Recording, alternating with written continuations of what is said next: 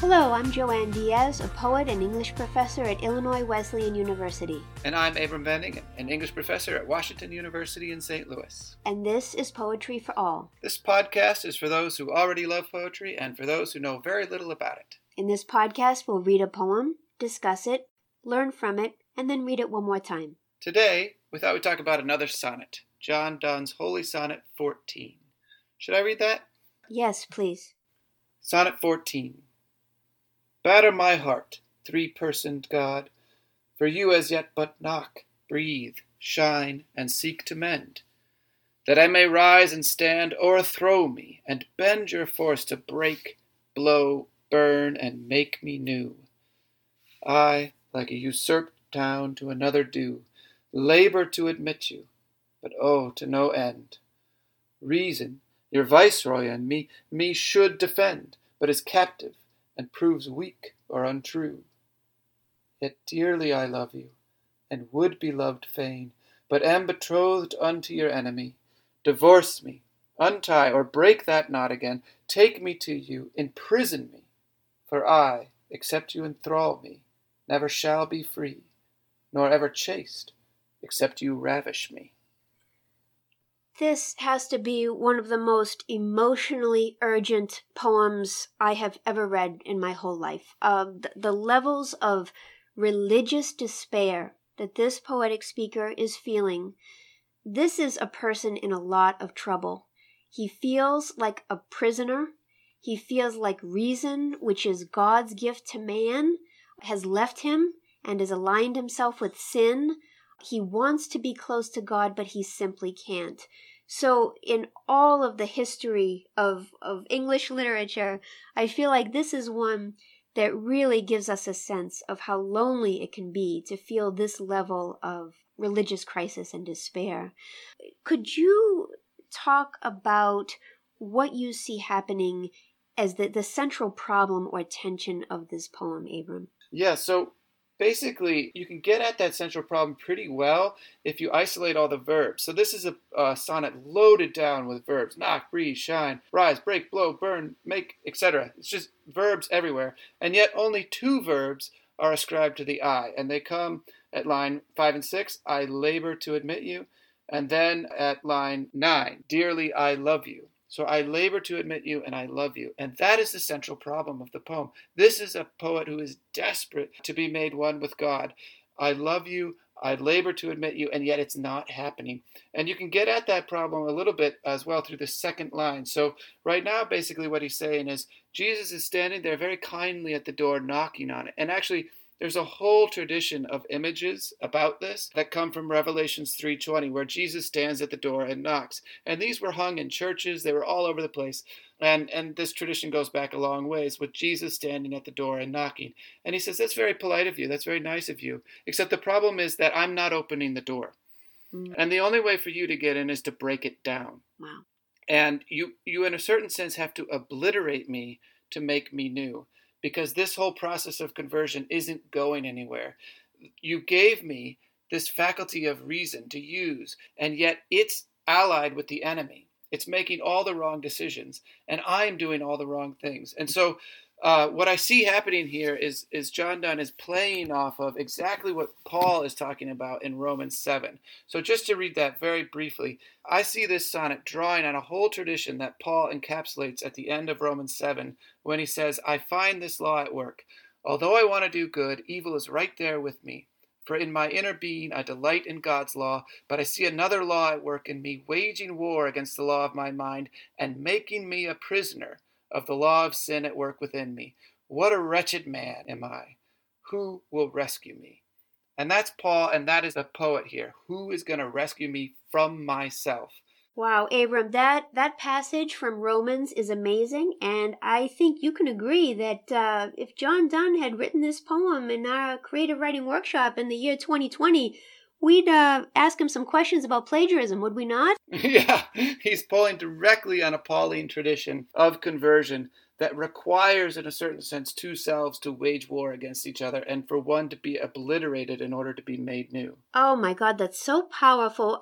What's poignant to me about this poem, but what is also maddening to me, is that again, God gave man rational faculties. When we when we say this, I mean, of course, I'm thinking of Genesis. I'm thinking of when He first created uh, man and woman. He gave them uh, rational faculties so that they could do all the things that make humans singular, whether it's establishing law, as you say, making ethical good judgments. This is the thing that distinguishes us as God's children, right? But it's mm-hmm. as if uh, John Donne in this poem is is looking a gift horse in the mouth. He's saying this this gift you gave me is no good. It's like, I mean, what is he hoping to achieve in this conversation he's having with God? Obviously, the answer is he has no reason left. It, it's not there for him anymore. It's not working for him. And so that's why this poem feels so emotional, feels so urgent, and everything feels like a command to God. Right. Emotion is going to be the solution, in a certain sense, to the fact that reason is now allied with the enemy. Yeah. Um, and so, what do you notice when you get into the sort of emotional dynamism and force of this poem? How does he achieve that effect of so much emotional power? Part of it is he we know he's building upon a very vast sonnet tradition in English. We know that he's writing this poem in the midst of a tradition in which poets have written thousands of sonnets to objects of desire that are of this world what's interesting is that he is addressing instead of a, a, woman or object of desire he is addressing god. So that's a really innovative thing that he's doing. Uh, the other thing that he's doing is he's working with the iambic pentameter line and he's creating variations within that line. So that abram when you read it a few minutes ago i could really hear where he was speeding you up and where he was slowing you down. And one way he was doing that for you was with commas within the lines, and we call that caesura. Whenever there is a deep pause in a poetic line, that's called caesura. So look at just uh, lines one and two. Batter my heart, comma, three-personed God, semicolon. For you as yet but knock, comma, breathe, comma, shine, comma, and seek to mend. So by inserting all of those commas, it makes me pause on the knocking, the breathing, the shining, and the seeking, all of which feel respectful, gentle, courteous. This is a New Testament God that is uh, that is assuming uh, a rat that he's encountering a rational being whose faith is strong, and that this individual let him in. But if you look at line two against line four, then you see a whole other set of commas and caesura.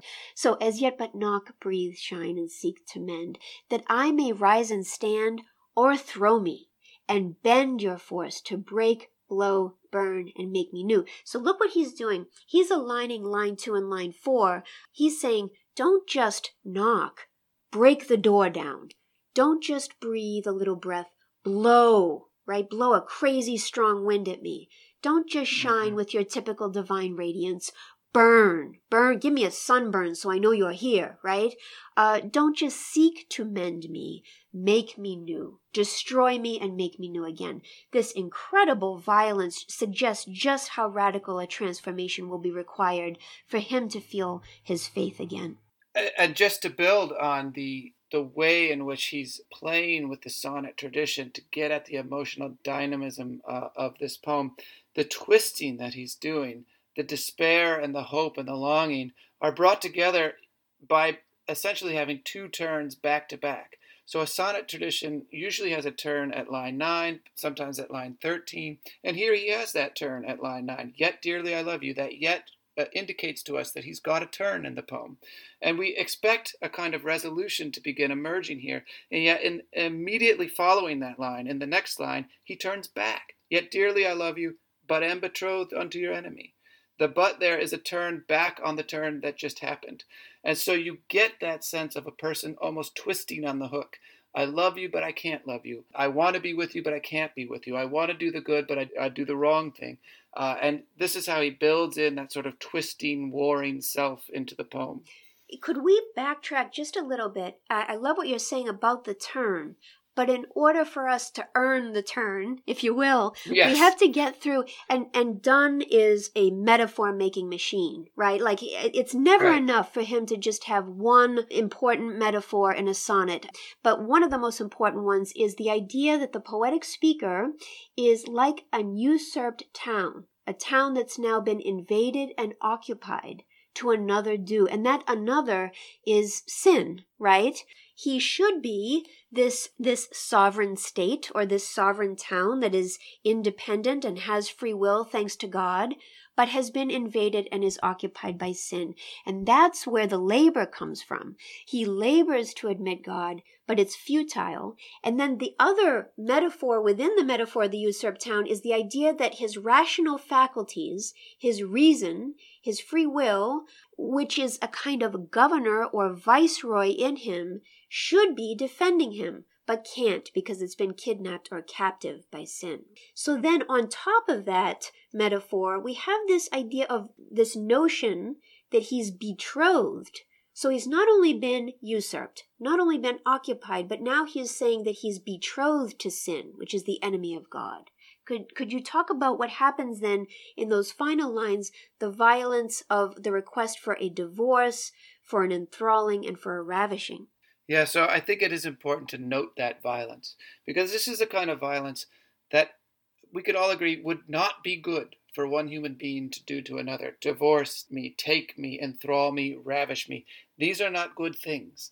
Uh, and so part of the paradox of the poem are these are the things that he's begging God to do to him. And only God uh, can make these kinds of things good things uh, because these are the only kinds of acts that can overcome him enough to bring him to what he actually longs for, which is union with God. And so the end of this sonnet, that the last six lines of this sonnet are their own sentence, which shifts the metaphor again to this sense of um, erotic union. Yes. And of course, that builds off of this whole sonnet tradition, except now turned to God. And in a certain sense, he's building off of his own experience, uh, which he wrote plenty of erotic poetry before he became a minister. And he's basically using that experience and that sense of union to think about what a real spiritual union ought to look and feel and be like in his life. Uh, and so he's pulling these traditions together here at the end of this poem. That is so powerful. And, you know, he has a sort of if then conditional at the end of this poem. He's basically saying, unless you enthrall and ravish me, I will never be free. And yet, God doesn't speak back at the end of this poem. We have no we have no sense that this ravishing will happen. So when you when you think about the insight of this poem, why at, if at all would you commit such a thing to the page? What what is it that John Donne is trying to achieve in the articulation of this poem, do you think? I think there's a basic sense in which the desperation he feels is, on the one hand, very particular to him, and on the other hand, something that he is preaching about on a regular basis. He knows people going through this exact same experience. They are, on a certain sense, on a journey to God. They want God, they long for God, and the longing for God is the beginning of the journey to God. But the question is, how does that journey end and does it end and will it be consummated? And here it's an open question. It's left hanging. And again if you think about the sonnet tradition it's often written to a beloved who the poet never actually gets with in the end right? So it is always this distant uh, sense of love this love that is never consummated. Uh, and so even writing into that tradition creates almost a sense of despair behind this longing. Will it, in fact, ever be consummated? It, it's left uncertain by the end. That actually is really helpful because it, it suggests to me that to feel truly feel a faith and a closeness with God is a struggle, it's a journey, it has many highs and lows and bumps along the way, but even knowing that could provide some kind of consolation to anyone who reads this poem. I find that very moving. Yes. So, would you read this poem for us? I would love to. This is Sonnet 14. Batter my heart, three person God, for you as yet but knock, breathe, shine, and seek to mend, that I may rise and stand, o'erthrow me, and bend your force to break, blow, burn, and make me new. I, like an usurped town, to another due labor to admit you, but oh, to no end. Reason, your viceroy in me, me should defend, but is captive and proves weak or untrue. Yet dearly I love you, and would be loved fain, but am betrothed unto your enemy. Divorce me, untie or break that knot again. Take me to you, imprison me, for I, except you enthrall me, never shall be free, nor ever chaste, except you ravish me. Thank you. For more on this poem and for some notes uh, for an image of Jesus knocking on the door of one's heart, please visit our website and please follow us at Instagram, Facebook, and Twitter. Thank you for listening.